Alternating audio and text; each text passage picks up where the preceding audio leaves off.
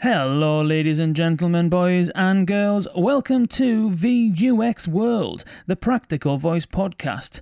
This episode of VUX World is brought to you by BotMock. If you're still writing code uh, to design and test your chatbot's conversational experience, then you should check out BotMock.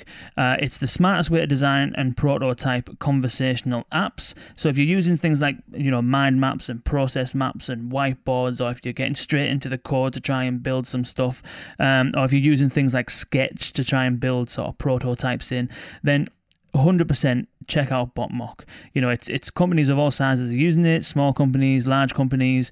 Uh, you can build Alexa skills in there, and it'll save you hours because you can actually collaborate with your whole team while you're designing your thing. It's uh, you know even down to, to, handing it over to developers. The whole thing is a is a huge collaboration tool. Uh, it's absolutely fantastic. Do check it out. You can try BotMock for free at botmock.com slash VUX World. That's B O T M O C K dot com slash VUX World. Thank you, BotMock. This week, we're talking about voice first social networking and voice first messaging. Uh, you'll have noticed that things like LinkedIn, Instagram, WhatsApp, they've all released those little icons, a little microphone icon that lets you send audio messages to your network. Uh, and we've also seen a rise in specifically voice social channels such as Hear Me Out, which has just announced a partnership with Ford. Um, we all know that where the users end up is where brands end up as well. If all of these platforms are being used heavily by users, then it will present present opportunities for brands. So to take us through the voice first social space, we're speaking to Daniel Gonzalez, who is the co-founder of voice first messaging platform Soundbite. Dan takes us through the social landscape in a voice first world and explains a little bit about some of these companies that are, that are coming up and, and how they're kind of built potentially on an old social media model. And he'll tell us a little bit about how Soundbite is breaking that model to bring a true voice first messaging platform and a true voice first experience to the social space. Towards the back end of the episode, uh, Dan starts getting into some of the complexities around building a voice assistant. Uh, so, in terms of all the technology that sits behind things like Alexa and Google Assistant, and how that technology actually could be limited and could actually present a challenge uh, for designing true uh, conversational experiences. And he, even draws on the practice of VUI design as being almost a compensation for the primitive tech, not primitive, but the lack of technology that sits behind some of these voice assistants. Really, really interesting, and, and also how then Soundbite is, is trying to get around that and it's it's a really really interesting episode. So it's one if you want to keep an eye on the uh, on the voice first social space and you want to find out a bit more about that. This episode will be interesting for you. But then also if you're interested in some of the challenges around building a voice assistant and how those challenges can be overcome in the future. Then the back half of the episode will be for you. So, ladies and gentlemen, without further ado, please welcome Daniel Gonzalez.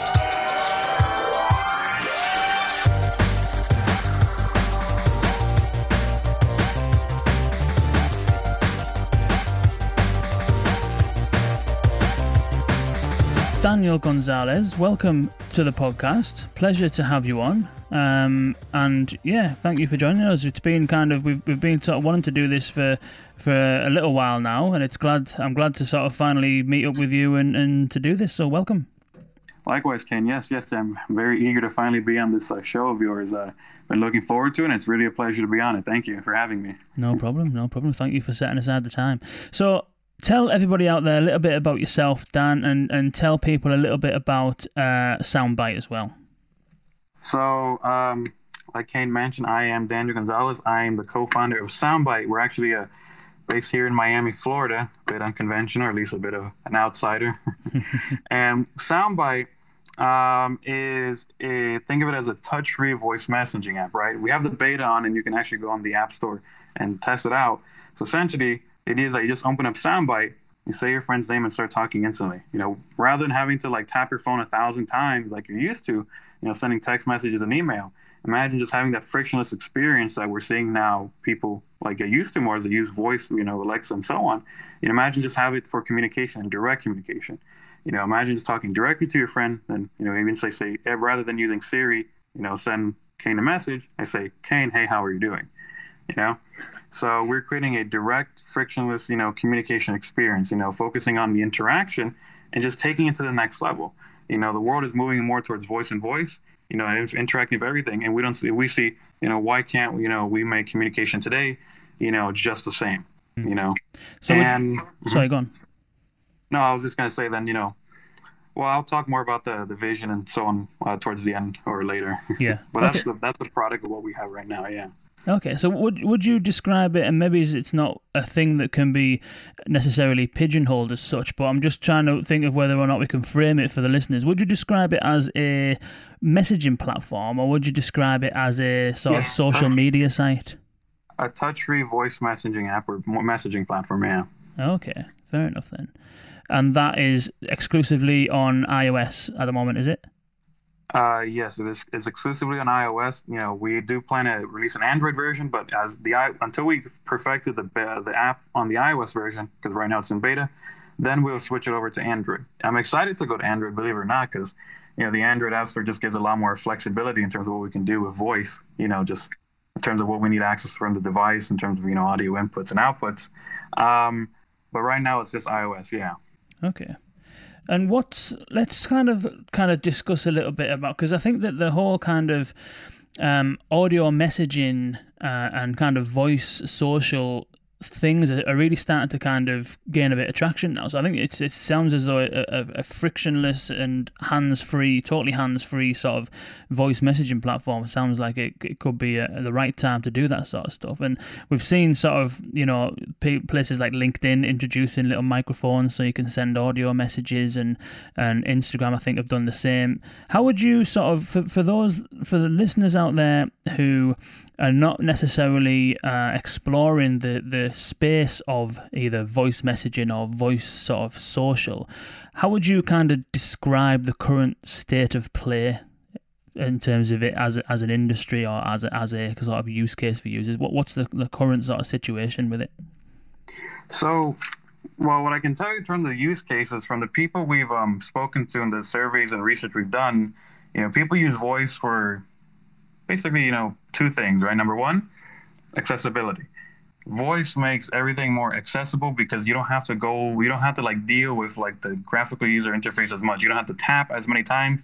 You don't have to because you know when you look when you do UX research, you know every tap of like an icon, every step or screen is considered like an extra action or, or step that the user has to take. And the more you reduce it, the more pleasant the experience. Obviously, is, assuming that the user gets the outcome they want. And voice is a way for the user to get the outcome they want because in messaging, it's to send a message, to communicate. Voice offers the ability to make that more frictionless, to reduce every action possible, reduce it significantly because we're so used to having to tap our phone. You know, we might think, oh, to get into, you know, iMessage, I have to tap, you know, one, two, three times to start typing. But we don't realize is that every letter we tap is another action. So it just compounds and compounds on each other where the point is just, it's kind of annoying. you know, I remember uh, in a personal experience I had is um, I use one app Calendly, and I, and I love that app. Um, you know, when I when it comes to uh, scheduling a, an appointment, you know, I just cl- it has an integration to your calendar, just one click, and boom, and you know, it gets added. And I know, but when I came across another app where it asked me ask, where it asked me to type out my email, it was the most painful experience ever. I know it's a bit uh, a bit exaggerated, but having to tap out every letter of my email versus just a one tap, you know, that was like, it was like the most painful experience, you know. But I realized, wow, I never felt that pain before because I never knew of anything better. You know, I never knew that one tap experience. And I believe the same is going to be true for, you know, your voice. You know, yes, the problem with voice is that it may be socially constrained to like certain situations that you probably wouldn't want to do it, you know, when you're in a crowded room or when it's really loud. But, you know, more and more people are starting to use it. From our research, we found that around 60, for here in America, 67% of people like send voice messages, voice messages, not voicemail, you know, at least once a week. And around, you know, 12, 13%, you know, use it um, daily, you know. Um, you know, that survey is based on a thousand person survey we used Mechanical Turk for um, about a year or two back. Um, so that's where we kind of got our evidence or your basis for our beliefs there. So I mean, people are using voice more and more, and and it's evident because, like you mentioned, these other platforms are beginning to adopt it. You know, just adding it, but again, they're adding it as an extra feature. They're not making an entire offering around that, which is where I believe they're lacking. You know, voice can be so much greater than just a tap to hold microphone where you accidentally slip your finger off, or uh, you know, it still requires just too much touching. It's like, can't we take that further? You know, mm. can't we take voice further? You know. Mm. And how would you sort of describe it in terms of some of its um, closest sort of competition. Maybe maybe is the, the, the, the microphone on LinkedIn and the microphone on, on WhatsApp and whatnot might not necessarily be the same kind of use case because there is friction, I suppose, that's inherent in that. Um, but I mean, we spoke very very briefly beforehand about a, a, a, startup that looks like it's pursuing something similar TTYO. I know that there's there's one that's on Product Hunt called uh, Dialogue, uh, and Hear Me Out seems to be getting a bit of traction as well. I think they kind of struck a deal with Ford. Um, what how would how would you sort of describe what Soundbite does in relation to some of those other things that seem to be sprouting about? So where Soundbite really differentiate differentiates itself and will continue to differentiate itself is focusing on the interaction and voice. The problem with all these other platforms is that they're basically using existing social media models and retrofitting voice into it, but they're not building a social media model or messaging model from voice out. You know, they're just incorporating voice into it. Um, for example, when Hear Me Out um, came out, and you know there was Hear Me Out, there was Clammr, you know there's Pundit 1.0, Anchor 1.0, Bubbly, you know so many people have tried the audio social media model. Now Dialogue is doing it too. Um, and from what we saw, there's you know, you know, Soundbite was originally the same thing, an audio social media, but we pivoted to becoming a messaging platform. And what we realized is that number one, you know, because social media requires the element of search to be able to find content, because the focus is not on communication, it's on sharing and content. So because you know there aren't any super sophisticated algorithms out there yet that can automatically parse all voice and you know create you know structured data sets without any user input um, you typically have to write a title or a hashtag following the voice thing. So i realized huh isn't this kind of silly? You know i I, I, re- I realized that when i use you know soundbite soundbite 1.0 it's like huh i sent it i posted up a, a soundbite but now i have to type a title that defeats the whole purpose. You know, it's like this is like a Twitter for an audio overlay. You know, I realized that when I was using I think it was Clammr, it's like, huh, I read the title, I don't need to listen to it. You know, it's like people talk not to create typically content unless that's the sole purpose, like you know this pod, this amazing podcast. but in terms of you know communicating, people use it to communicate to, you know, to express easier, faster, frictionless. You know, and and then it's like okay, great, I just talked, but now you're asking me to type and text. It's like it defeats the whole purpose of the interaction, the experience, you know? And and that's my biggest, you know, gripe with what all of them are still doing. It's like they haven't been able to see past the interaction element, you know, the building from voice outward. You know, it's like you can't just you can't have voice and touch. You know, you can have touch as like a as a secondary thing where it's like just in case the voice fails because it's still, you know, cutting edge technologies, which, you know, we have that feature as well. You know, but you have to build it from voice outward. You know, my impression to be successful or to be, you know, some like to really change the game in this space. You know, many people are still stuck on the graphical user interface. You know, they claim to be audio, but you know, they're still looking with their eyes too much. They still rely too much on their eyes, in my opinion. yeah. You know. Yeah, um, I, I, can understand what you're saying in terms of um, I've been having to play around with Hear Me Out over the last couple of weeks, just trying to dig around into other sort of voice social platforms to see to see what's what and stuff. And you're right in that it's it's essentially a feed, isn't it, full of hashtags, and you can get a feed from a hashtag, and then you've got to decide which one you want to listen to, and then it becomes it almost it becomes really consuming because you, you need you need to kind of your eyes and your hands are fixed on your phone as you search for content, and then as soon as you press play, there's nothing left for your hands and your eyes to do while you while you sit and listen. So it, it feels a little bit kind of like it's it's it's merging two different types of interaction, which doesn't seem to be quite as frictionless. So with Soundbite, I was saying I haven't had a chance to see Soundbite by the way because my my phone number is a UK phone number and it on the on the app it would only register let me register with an American one. But it is is Soundbite. I'm assuming there's some sort of graphical interface, but is the intention that you can use the whole thing entirely without really touching it? That is the entire intention of it. There is a graphical user interface, and it is important, especially now more serving as a handicap, because you know we're still used to looking at our phone screen. Because you know the, our graphical user interface isn't the point of it isn't to interact with it. The point is to just convey information, to convey what's going on, to let you know whether the app's recording you, whether it picked up the right person, you know, whether it's listening to you or not listening to you, you know, to, to convey information. We actually have a unique design challenge because there's less there's less of a direct cognitive connection between the actions you take and the design of the app because you're not touching it. You know, when you touch things, you expect it to do certain things, but we have to, you know, convey all this information to you, you know, well um, from just you talking, you know? So it's like we have a more complex, you know, UI UX decision, uh, you know, situation to solve to really, you know, convey this information. But it's an exciting challenge to to tackle, you know. Um, and you know, an important part of our app that's gonna, you know, not in the beta, but it will, you know, take place soon, probably in the final version, um, is the ability to just completely look away from the phone screen you know, if you want to. Yes, you know, we have the, the GUI is important right now as a handicap because you can look at the screen to get that confirmation you need or want to know it's doing the right thing, but it's still a frictionless experience. But we will be adding a a kind of like a sound UX where by looking away from the screen, you know, if I say Kane, right, a sound will pop up probably indicating Kane, but it won't be saying Kane because, you know, I don't we, we don't want to create a machine that talks back to you really. We're not trying to create an ai or anything like that no. You know i think it's kind of eerie if i were to say kane says kane so thank you you know uh, i was hoping to speak to him i was you know. So we're going to try to come up we're trying to build you know a a kind of sleek you know audio or sound ux to kind of indicate these to give you the confidence you need that the app is communicating the way it should without you even having to look at the screen which would be great you know for situations where you're out and about you know, or, or you know, certain vehicles and stuff. You just can't look at the screen. You know, things like that. You know, could be great use cases. Though, you know, it sounds yeah. it sounds as though you're working on some similar.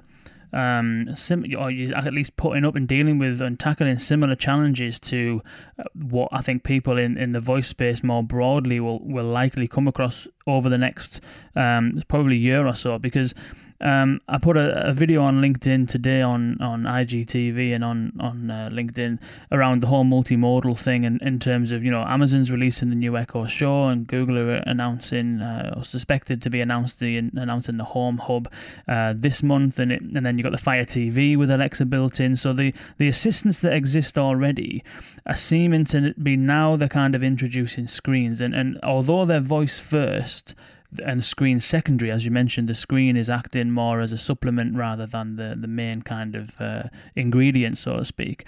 Um, so it sounds as though in future there's going to be design challenges, you know, design strategy challenges around how you convey visual information whilst being in a voice first uh, environment. So leading with voice and supplementing with with the screen. It sounds as though you're kind of on the verge of of trying to tackle like yourself already, and maybe maybe he's ahead of, of, of some of the other people. I'm interested in digging a little bit around around how you kind of approach that. How how do you approach and where do you start when it comes to trying to design purely purely for voice, but then knowing that you need some kind of visual um, cues, if you like?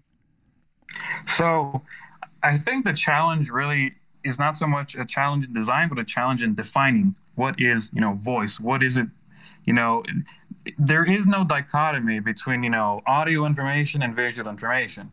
You know, at least there doesn't have to be. It doesn't have to be one or the other, because voice, in its true self, is nothing more than a means of interaction, a way to interact with something, not what is being interacted with. You do not interact with voice, you interact w- with voice. You get what I mean? You're not interacting with the voice, you're interacting with voice. So, you know, given that, for example, you know, people immediately, it's funny, you know, they assume they hear voice and think, oh, you know, Alexa and Siri. And that's the only really big examples out there that use voice interaction. But they're taking it a step farther by building, you know, basically trying to build an AI or an intelligent agent. But the technologies underlying the intelligent agent are completely separate from the voice. You know, it's the same as, you know, if I'm talking as I'm talking to you, Kane, right? I'm talking to you with my voice, right? but you're in, and you're interacting and you're conveying the information back to me with your voice, but you're processing all this information, right, in your brain. You know, you're coming up with unique responses in your brain. You know, but that's not you that's not your voice. You know, so they're trying to essentially build like you know the mouth, you know, and the ability to talk and the brain at the same time. You right. know, because you can still interact with your hands and it will use the same part of your brain that's translating the speech. Exactly. You know, exactly. You know, when you you can you can you know you when you touch an interface, right? There's still processes going on in the background to deliver that you know unique response. Voice is just a different interaction to get that same response, but in a more frictionless and faster way. You know, you don't need to talk to something and then have it talk back to you. You know, you can talk to something, have it do something. You know, you can talk to the screen and have it play, you know, your favorite TV show. That doesn't mean like, oh, it doesn't mean voice is irrelevant or, you know, visual. It's, they're not competing. They coexist. Voice is really more than anything the infrastructure, right? For all future technology, in my opinion. You know, voice is how we communicate with each other, you know, today, but it can also be how we communicate with objects. You know, we don't need objects. We don't need to have a conversation of everything. You know, we can I can just talk to you know as, Amazon Amazon did with their you know my, with the microwave and all the new products they did you know talk to my microwave and say like hey you know set it to you know three minutes thirty seconds on high you know boom you know I don't need it to talk back to me I just need it to do what I want it done you know and the and you know and so by reducing the scope of the brain that you're trying to build right instead of a full on inte- like general intelligence you know you can actually execute on near perfectly on voice today and have it to do and, and interactive things that allow it to um, you know do those uh, functions very well. You know we don't need a general intelligence you know to have voice work. You know that's a misconception. You don't need the general ai to make voice work. You just need it to work with very simple functions today right and make those make sure those functions are critical and, and have strong use cases and then you can get voice to work very well as the means of interaction which is what we need people to start doing and they're doing more they're trying to sell you the whole horse at once, you know, but they're not, you know, it, it doesn't come as doesn't come as one piece, you know, it doesn't, you know, things have to be built over time, you know, that, that's why, you know, I think voice can be a lot farther off today as a means of interacting than is what they're trying to sell it for because they're trying to sell you the whole kit and caboodle, really. Um, and and so you know, if you look at voice as a means of interaction, it becomes so much easier to design because you can have any. Of course, some things are just easier to like have again a multimodal approach is going to be very important. You know some you don't want to have to talk or say something to everything. Sometimes it might just be easier tapping. You know even a soundbite right? You don't talk to the app you know at all. You know you're not saying okay change you, you don't do any administrative functions uh, with your voice you don't like type in your name with your voice you don't add friends with your voice you don't you know go through the you know onboarding process with your voice you don't add your number with your voice you know um, mind you, we could add some of those things of voice, but you know, switching screens and stuff, you don't need to do that with your voice. It's a lot easier to swipe if you have the phone in your hand, you know. But the main bread and butter of Soundbite is using voice as a means to interact with your friends and family.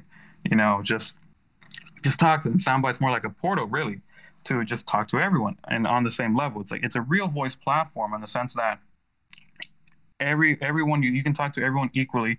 There's no middleman you know, one thing that Soundbite could really interplay in the future is because I'm not convinced that Alexa, Siri, you know, are actual voice platforms. I'll be honest. You know, they claim that they're voice platforms. I disagree. And my main argument for that is you cannot, because there's no platform right now where you can use your voice to interact equally with all the assistants or all the, you know, sub apps that they offer. You know, if you build an Alexa skill, I can't just talk to that skill directly, you know, if I'm having to invoke Alexa. You know, I can't just talk, you know, to Uber through the Alexa hardware device. You know, I have to say, Alexa, give me a ride.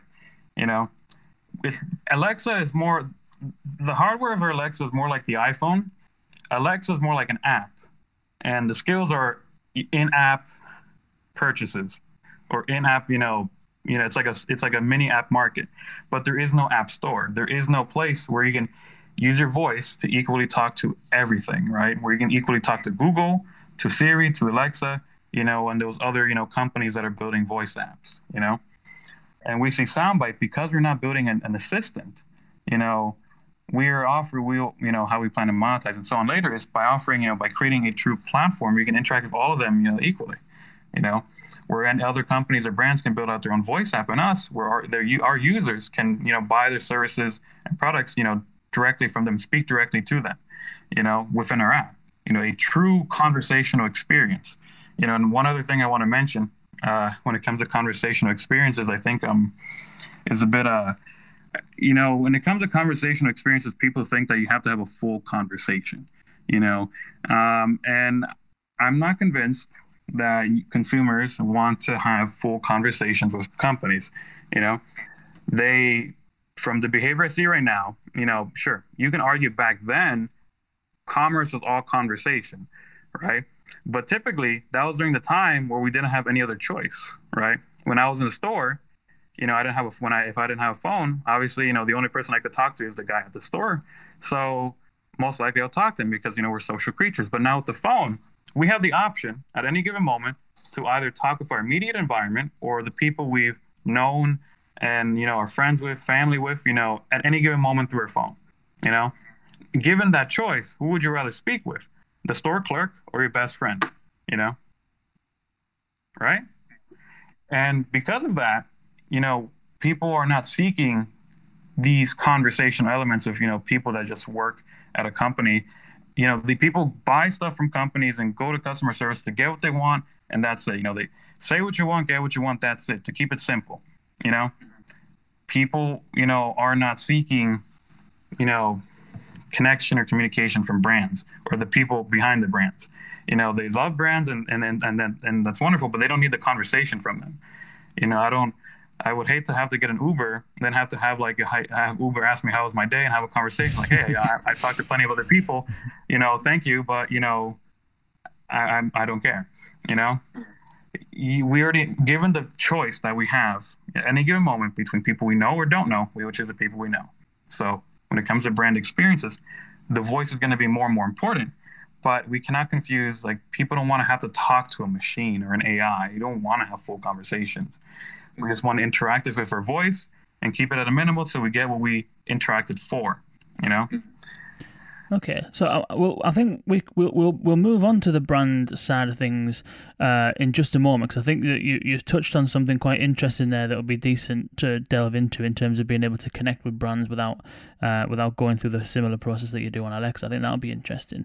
But I just want to kind of back up a little bit and, and get into a little bit more on on your kind of design sort of process for this in terms of the the the multimodalities and also in general just designing a voice first interface uh, in general. You mentioned you've done a lot of research to to kind of um, you know give you some ideas of where to go, and, and, and you kind of started out with one product and then you pivoted to to messaging. So can you talk us through a little bit about maybe either some of the things you've learned through through designing a, a voice only interface, and how did you sort of approach it in the beginning? So, you know, when we were pivoting um, from the social media platform to the messaging platform, you know, we weren't going into it solving a problem. We, we did we did the entire process wrong. We're going into it and creating an experience. We realized there's something in voice that's special that we can create something special for. So we were thinking, okay, you know what what is it? What makes up voice? Right. Number one, there's three components: talking. You know, we when voices you're not touching anything, you're not, you know, there's no friction. It's there's no pretensions. It's just talk. You know, frictionless. Second, it's you know, naturally ephemeral. You know, when we talk to our friends and family, you know, other than on this great podcast, uh, you know, we're we're not being recorded. You know, the words disappear as they're said. You know. Then lastly, it's live. You know, as you're talking, the other person can listen to you as you're talking. But again, that doesn't mean it has to go into a full duplex, you know, phone call. So, you know, when when I hear people talk about VUI design and they're trying to like they kind of make it come across as like this one, like this cryptic, you know, arcane, this new design that's coming out. That it's like, you know, no, it's actually pretty simple. Um, it, the difficult part is the technology. The easy part is the design of it, because all you have to do is observe how people interact and just copy that. Literally, copy how people interact with each other, emulate that on the device. The hard part is that the technology right now cannot emulate or cannot, you know, properly communicate the same way as a person, you know? Mm. That's, and that's where I think. Huh? Sorry, go on, go on. And that's where I think most of the designers are trying to have the, the challenge of. It's like, how can we, with limited technology, right? How can we still do our best to make it sound like another person, interact like another person back, you know?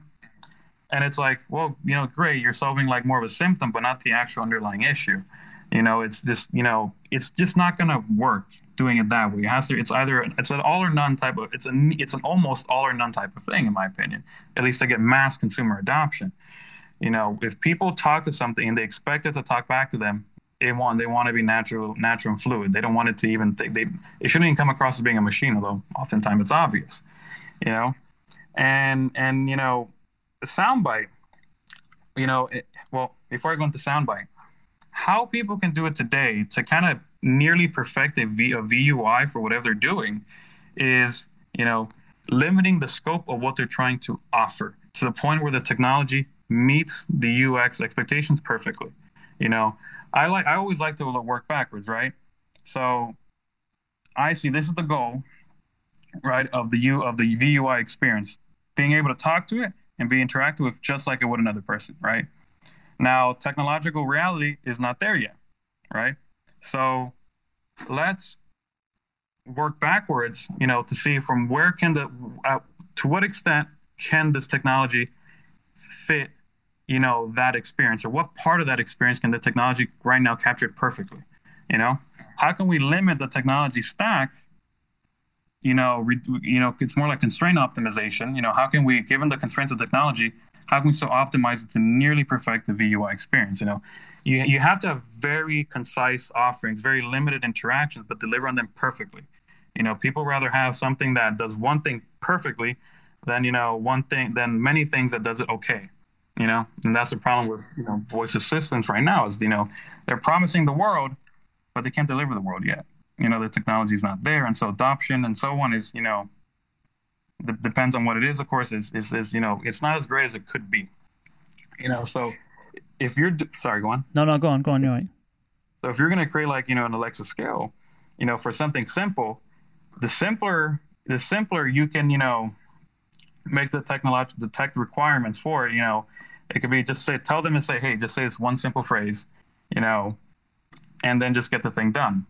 You know, it's it's you know just keep it simple, keep it simple so that you don't have to, you know, rely more and more or unnecessarily more on the technology because you know the technology is not fully there yet. You cannot talk to it, you can't talk to it, and you can't um, interact with it like another person yet.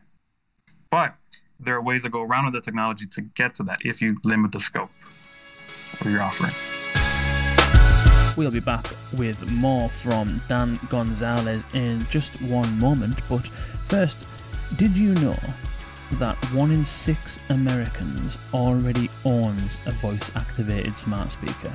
That's 16%.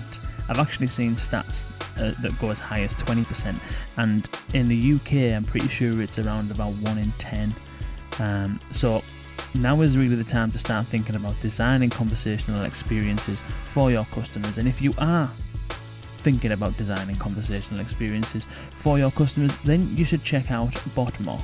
Botmock is the best way to design, prototype, and test your conversational apps. So if you're still using like mind maps and whiteboards, and if you're still hard coding scenarios directly into your code base, or using tools like Sketch to build your conversational prototypes, then you should check out Botmock. Companies of all sizes are using Botmock to design their Amazon Alexa skills and are saving people hours by collaborating with your entire team. So, from literally from the design to the content to the developer handover, it's all in one application and it is absolutely fantastic. You can try Botmock for free at botmock.com slash VUX world. That's B O T M O C K dot com slash VUX world.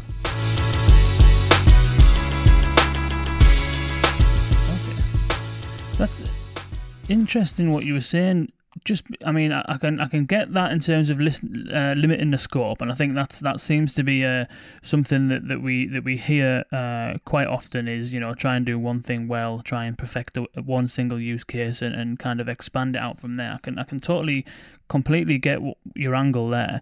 I'm interested in what you said before that though, which is, it seems to be counterintuitive or, or counter to what what most people have who've been on the podcast at least have, have been talking about, which is that you said that the hard part is the tech, but the easy part is the design.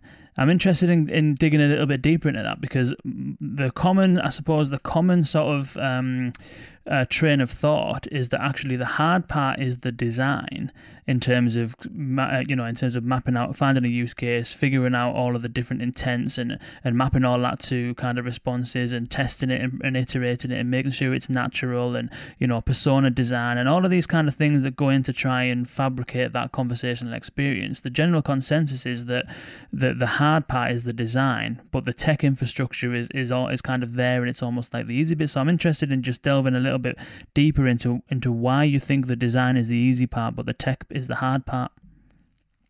So, you know, I look in terms of like what is the ultimate goal of these conversational experiences of these conversational agents? You know, again, to talk like you would another person, to be able to interact with it like a person, and as for it to like you know be as intelligent to interact back with you like a person. Doesn't mean it has to sound like a person, but you know, as intelligent.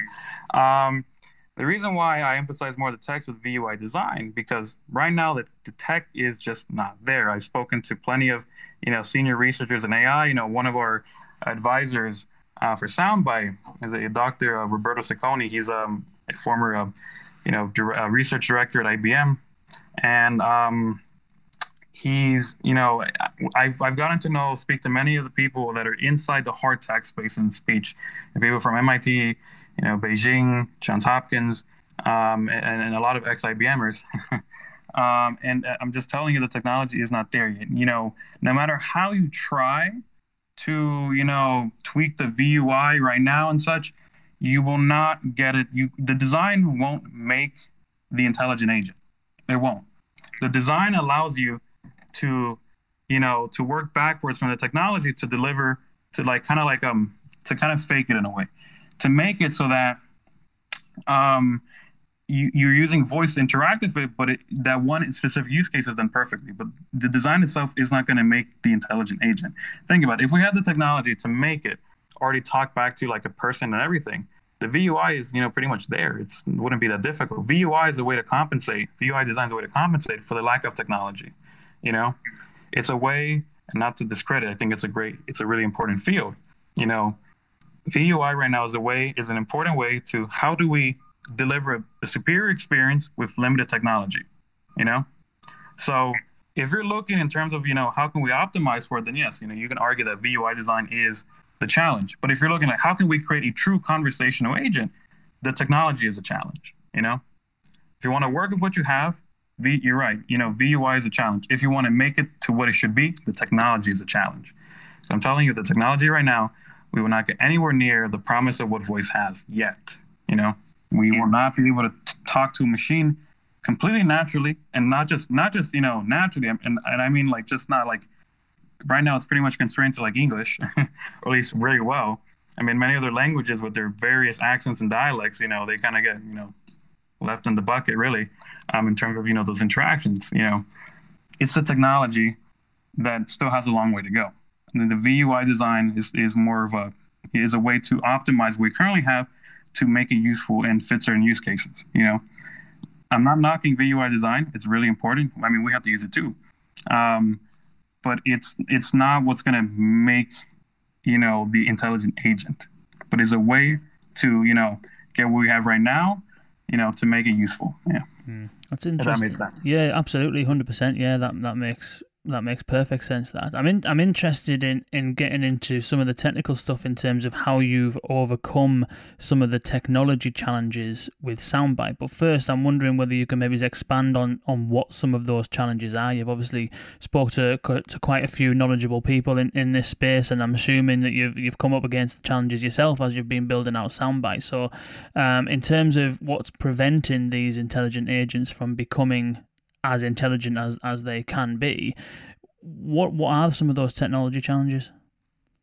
Well, I mean, what I can tell you from um, the the typical tech stack um, that's involved, at least for like Alexa, and broad scope, you know, from ASR, NLP, you know, uh, ASR, automatic speech recognition, NLP, natural language processing, uh, NLU, natural language understanding, which I'll get to in a moment. It's the most important thing, and then NLG, which is natural language generation. Um, you know, when you speak to an Alexa, the moment it, the, the biggest challenge, right, for many of these devices is typically the ASR part, right? Um, at least depending on the scope of what the functions is, because ASR part is converting the speech to text. And although that has a pretty good accuracy, some words are still mistranslated. Oftentimes, you know, there's a lot more variance because of the environment. Mind you, Alexa's at home, so typically has you know higher accuracy. But again, with households of multiple languages or different languages or accents, you know, if you were outside or in different environments, you know, there's a lot more variance that may challenge, you know, the success of the audio to text transcription, you know, which ultimately being at the beginning of the funnel, that can ruin the almost the entire experience, you know? This is why, you know, texting, you know, a bot tends to be a lot more accurate than, you know, talking to it because it doesn't have the error, it doesn't have the extra layer of voice. You know, mind you, I think the voice is still an important layer to add just because it makes the experience better. But you know, the point there is that the more tech stacks you have, the more possibility of errors you have.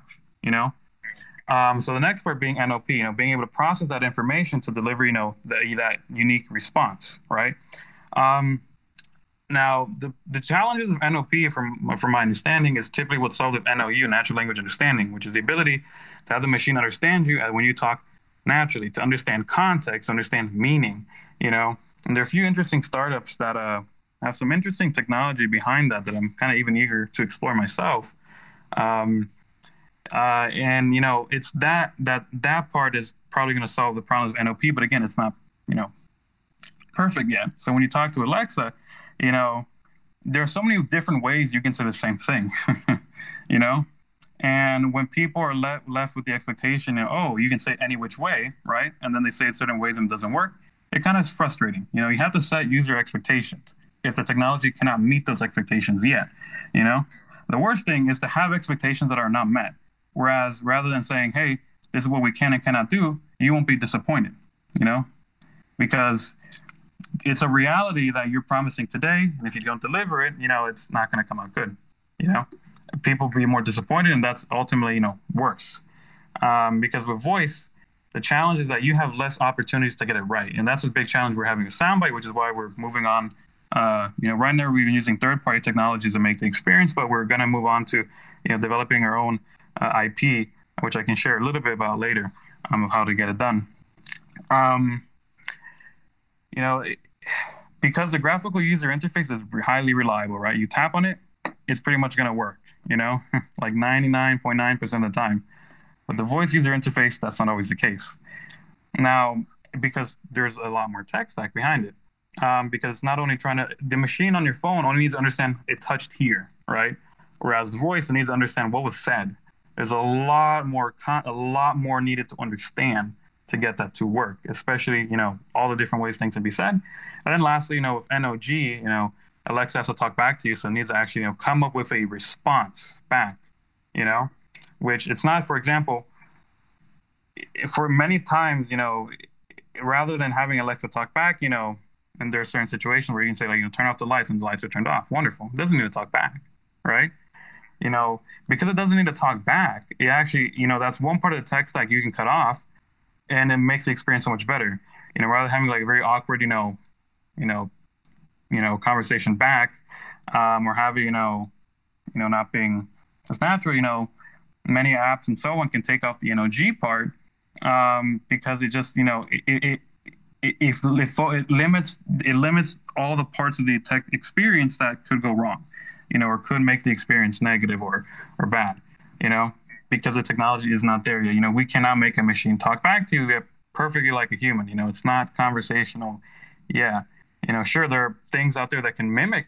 We can make a machine sound like a person, but doesn't mean they talk like a person. You know, like um, they don't they wouldn't be able to do the same phrase and idioms and you know expressions you know, the same way your best friend probably would. You know, it's not like your old chum, you know, we're having like the best conversation with, you know, you will you would realize, oh wow, this is not my old chum.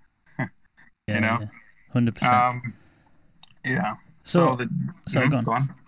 So yeah, I was just gonna you know close off with those are, you know, really just the challenges on on the tech side.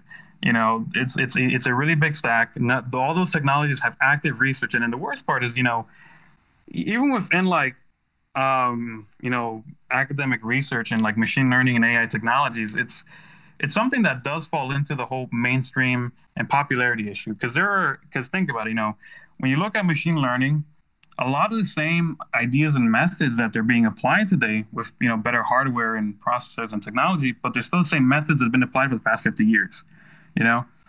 You know and for example deep learning is like a huge thing right now and it's just but there are other you know machine learning has many subdisciplines many areas but you know even in academia some people popularize their method more than others not because it's necessarily better you know there could be other methods that people can explore that can better serve their specific use case or application or product you know?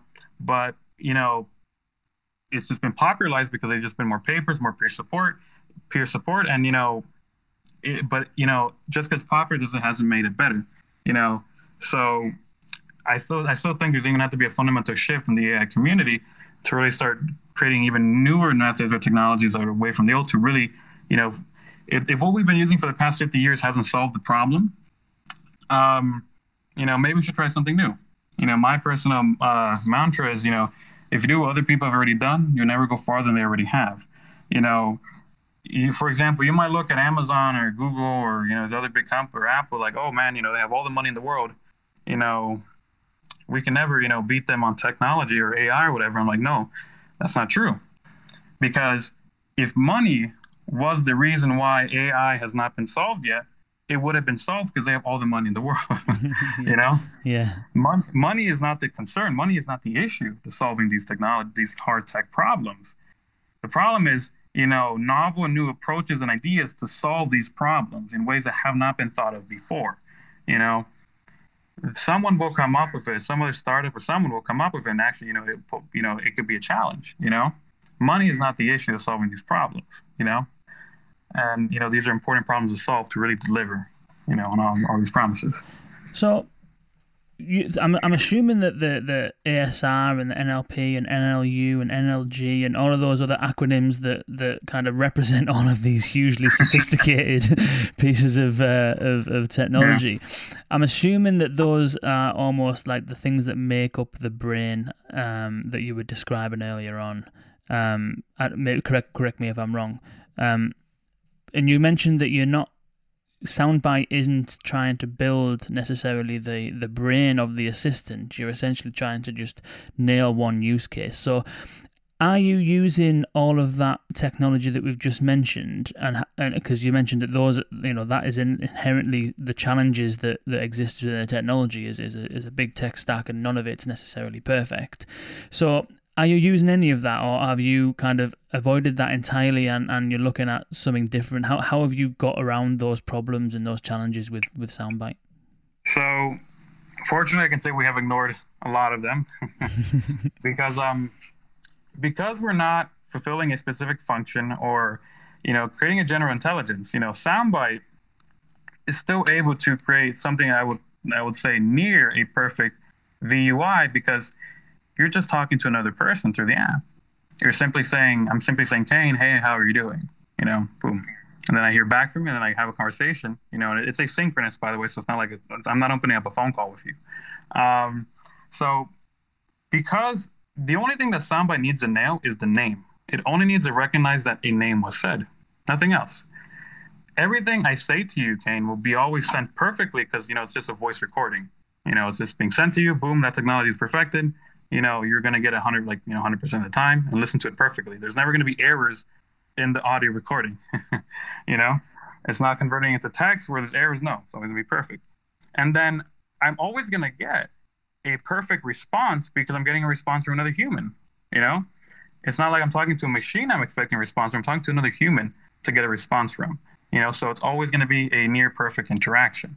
You know, and because you know, so we don't have to use NLP, NLU, NLG, none of that stuff right now.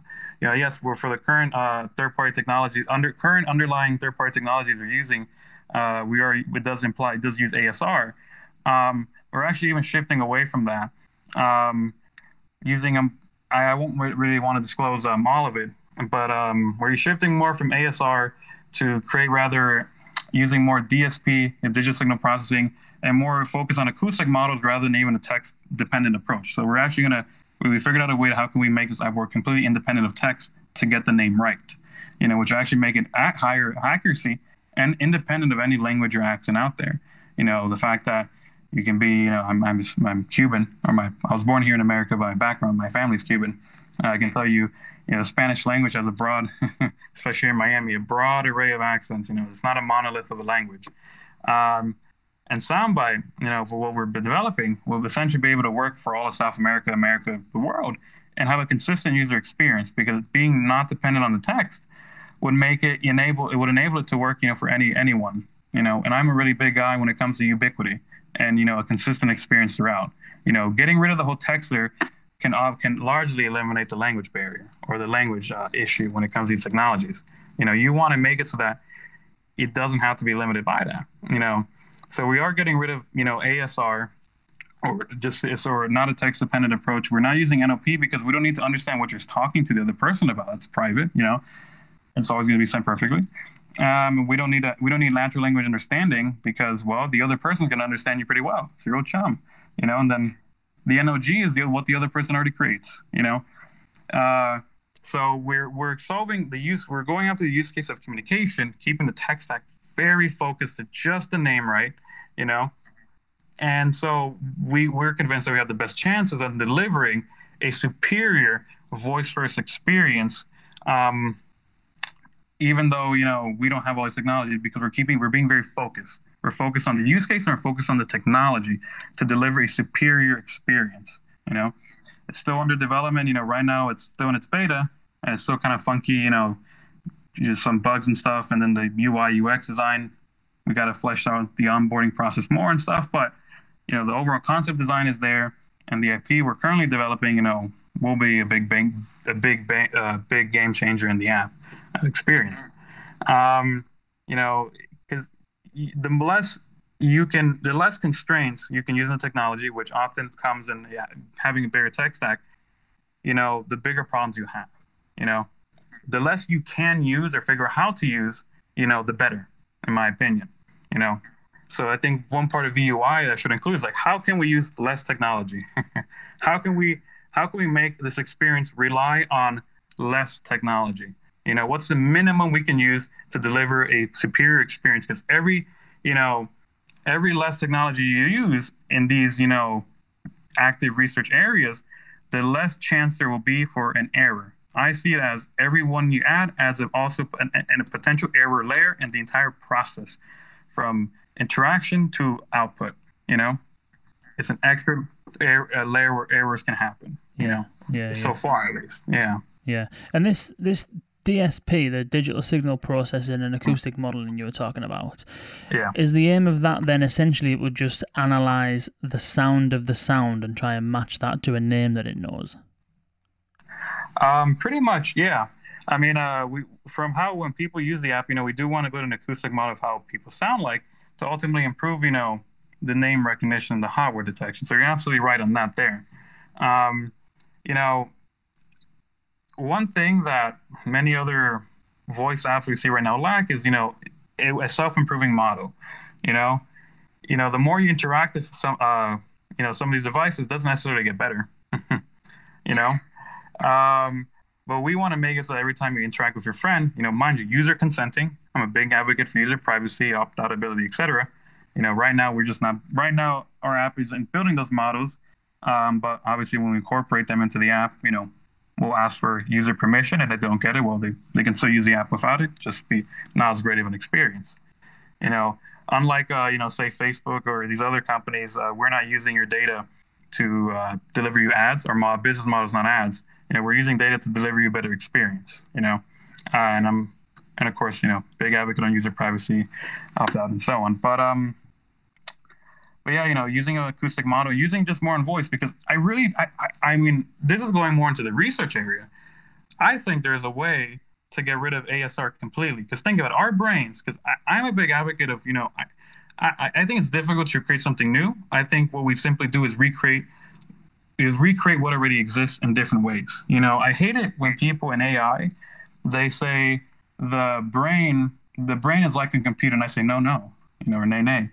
Um, the computer is a really, really, really stupid brain. You know, it's like you're putting, you're putting, it's like comparing, could you imagine comparing something that's imperfect saying, oh, this imperfect thing is like what's perfect. No, it doesn't make sense. The computer, the brain is an immensely more powerful, more competent computer. you know, it's been, it's, it's been it's been getting built for uh, a long time.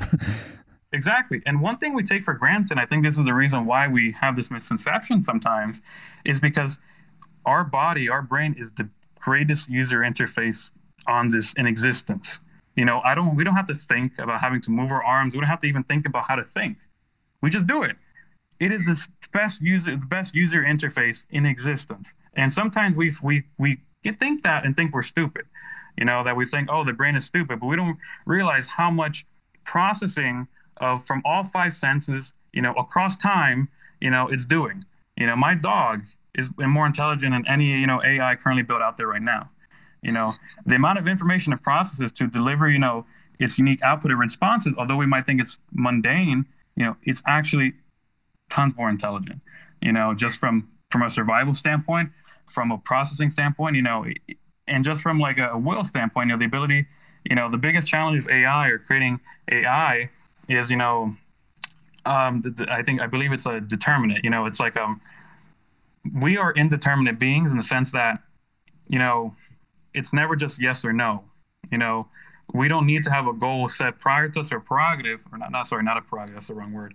Um, we, we can deal with unknown. We can deal with things that, you know, that are not binary in that sense. Um, I might be, I might have used the complete wrong words and I apologize for that and for everyone who's listening. Um, but I hope my idea kind of gets across there. Um, so when it comes to, you know, AI, we to build it, we have to replicate the brain. We have to look at the brain, understand how that works, and build it backwards. You know, if we put the computer above the brain, how we ever how will we ever rebuild a brain? You know, if we're already saying that the computer's above the brain, you, what dire- what direction are you going in? You're not going in the right direction. You know, you have to know where you're going towards what you're trying to build, and replicating the brain, you know, through technology is the direction. You're not the other way around, as many people see. You're never going to get there otherwise you know and think about it you know i was going to go to my point earlier um, with getting rid of asr think about it and this is something you know we're, we're not going to put any research into this just yet but i really really want to explore this area think about it. our brain i'm assuming does not process we don't con- we don't store audio that we hear like in this conversation we don't convert it to any we don't convert it to text you know and then store it that way and then you know pro- like we don't we don't con- we don't convert the audio to anything to then process it. We're processing it purely as audio, right? Think about it. People, you know, some people unfortunately are born blind and probably deaf as well. I mean, they're still let's assume they're just born blind. You know, they're still able to understand you and speak without that secondary, you know, visual input or the secondary uh, sensory, you know, that cross sensory experience to understand uh, information.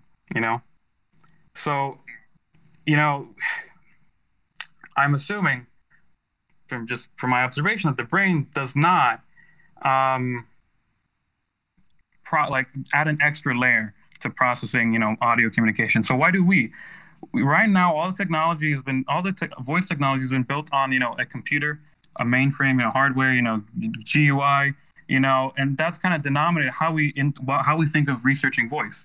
You know, why do we ever think that we have to convert speech to text, right? Why do we think that? Well, because we're used to coding on computers, and coding and coding is always code.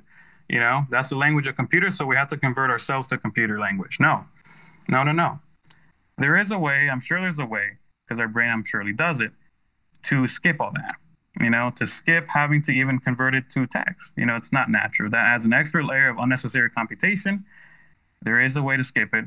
You know, and that will just improve processing. You know, to you know tremendous heights. I believe. You know, imagine we do it, so it can be done. You know, and sure, you can argue that well, in our brain it's stored as something. Well, like yeah, the text is not stored as text, and and the computers either it's stored as, you know, you know signals, you know, whatever. Um, so, but, but the point is that they're not. You know, you can argue that um, in our brain, it, it's converted the audio to the signal, but in computers it's converted from speech to the text and then the signal. You know and it's just you know maybe i'm wrong on that but i think you know how it's stored in the computer, how the computer processes it is completely unnecessary. It can skip having to understand the text and it can go straight to the signal part. You know, it, it can just be purely audio, you know. And again, if we can get rid of that layer entirely, you know, all of voice communicate, all of voice technology just be, you know, that would just be huge, you know. Again, I don't have the magic answer to that just yet, but that's an area I definitely want to explore. You know, soundbite and more. Being like, we're going to be big in research. You know, deliver, you know, deliver on you know voice first and you know we do want to be the leaders in uh, you know that, that area of research and so on i mean I, I love these other technology companies but you know th- there's a difference between technology companies that are incorporating voice first into what they already do to improve their existing product offering or service line. And there's a different or and there are companies that are building themselves out and first from voice first you know that their offering is the voice experience. That is what they're building themselves out on you know? And we see ourselves being the latter and there are a few other ones the great other companies building the latter. But you know the former is, is very common the latter is very rare you know? Know I, I you know i'm a big I'm very bullish on voice, as you could probably tell. Absolutely, that's a it's a it's a good train of thought that, and I, I think that's a really interesting, really interesting thing to explore as well. I'm really looking forward to seeing how, how you get on with that because it, it does sound as though there's a whole load of um, clunkiness, I suppose, and a whole, as you mentioned, you know, layer upon layer of, of add, added risk in terms of uh, you know processing these signals and turning them to text, and then not trying to understand what it is and all that. I, I do really, I, I, can totally understand your your kind of train of thought there and, and that kind of vision. Conscious, it's like it's all about um. Sorry, uh, sorry to interrupt you there. It's it's really just all about you know perspective you know, we we it's it's about looking at this problem in a different way or a better way. You know, we we've we've we've been tackling these issues using technologies that were originally tackling other issues. You know, but because we didn't know how to do it any other way, we've retrofitted trying to solve voice in a graphical user interface using these other technologies rather than going direct, trying to replicate from the source. Like, how does the brain solve it? You know, how can we do that? How can we emulate and capture that or copy that as closely as possible? I might be wrong, but I'm just not convinced from what I've seen that the brain processes speech and audio the same way we're so used to these technologies. You know, these technologies are built from or don't have the same the, the solid roots or the same roots as how it should. And that is what's going to limit, you know, in my opinion, the potential, you know, you know, uh, you know, takeover of it. You know, same way how these same machine learning ideologies are still being used sure we're having marginal improvements through you know computing power and so on but you know the issue is you know not the computing power but rather i believe the method the underlying method being used um, or at least if we change the method to be significantly better. You know it's like um um sorry i lost my train of thought there for a second. Um but anyway i think uh, i think uh, my point um, went across there. It's it's an exciting area you know, we just have to look at things of how they are already done and not, you know, we have to look at things how they're done, how they are, not you know, not change that. You know, then mm-hmm. we'll go a lot farther. You know, copy like the direction for technology should be the brain. And you know, when I see people again put the brain above the computer, I say, hey, you, you lost direction. You're just trying to make the computer computer better, but to what? Yeah, yeah, yeah, hundred percent. Dan, this has been absolutely immense. It's been such an interesting conversation. Tell the listeners where they can check out Soundbite. Presumably, it's in the US at the moment. Uh, I mean, it's on the App Store, but yeah, right now you do need a US number. Uh, you know, we're we're still trying to figure out the whole GDPR thing in Europe. Uh, we just haven't, you know, put any. We we just been focusing on building the beta, so we just uh, haven't put in that yet, unfortunately. Um, so where where can yeah, where right. can people find the app and where can people kind of so, check you out online and, and stuff like that? Yeah, so um, our website is sndbite.com, www.sndbite.com. We do have another domain that we're that we own called soundbite.app, but we haven't uh we haven't uh, routed it yet to uh, the current domain. Then on the App Store, it's Soundbite, S-O-U-N-D-B-I-T-E, not B-Y, B-I-T-E. Um, and we have a little green alligator. We're like the third one down. Um, so just look for the green alligator. I'm very, I apologize if the onboarding experience is not obvious. Um, uh, we're still fixing a lot of those things, and you know, just going through internal, you know, changes and you know fixes, um, you know, to solve these issues. Um, but it's there. The core concept of the experience is there. You can use it. You know, it's best in a quiet environment. you know, we do have a secondary tactile approach in case the voice doesn't work yet. Obviously, you know, it's only there as a supplementary thing for now. For example, if it's too loud, you can press and hold the pic, the icon, the picture in the middle to end the bite. We don't call them sound bites, and this version of sound we call it bites. So bite your friends, send a bite to your friends. You know, it's a fun play on words there because you know we believe we want to we want to differentiate the audio experience. And when people again, when it comes to communication, you know, people don't think of microphones. People don't think of you know stereo and you know, headphones. You know, when people think of communication, just think of talking. You know, and so why does when we think of audio, why do we have to make it sound so pretentious, so technical, you know, so machine heavy? It's like no, just talk. You know, soundbite. We're trying to stick away from all that iconography as much as possible, which is a design challenge. You know, because that's what people are used to seeing. But I'm really keen on you know the brand and, and the and the perception of it. You know, what we're trying to build there. Um, um, but yeah, you know, you can check out the app that way.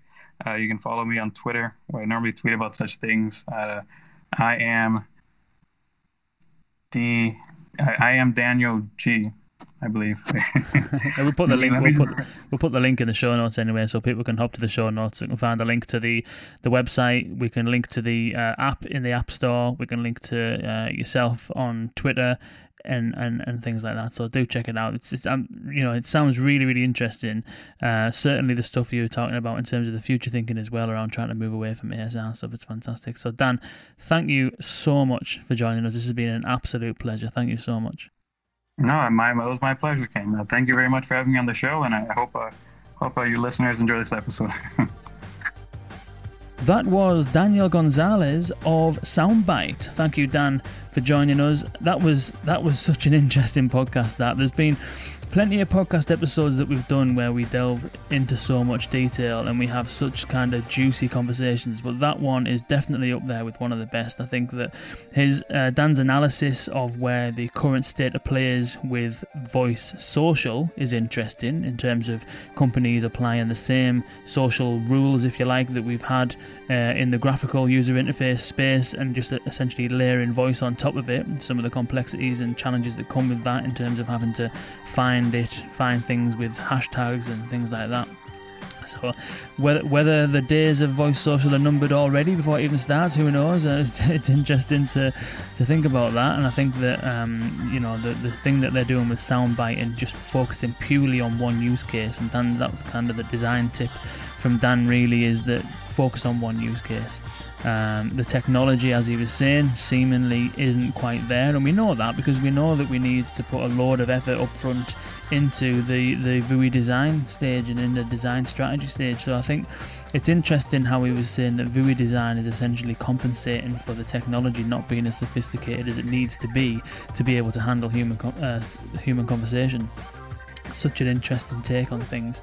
Uh, and then right the way down through the design bits and through to the technology as well, in terms of what the real challenges are and how layering things like ASR, NLU, NLP, and all of those other NL things um, together on top of each other introduces more risk uh, and how they've kind of overcome that with, with Soundbite. And then looking into the future in terms of trying to move away from automatic speech recognition and just trying to analyze the audio itself to recognize uh, when someone's asking it to do something. Uh, really, really interesting conversation. There is bags and bags of insights and interesting tidbits in there. So, thank you, Dan, so much for joining us. Thank you all for listening. Thank you to Botmock for sponsoring this episode. And as always, we'll see you next week.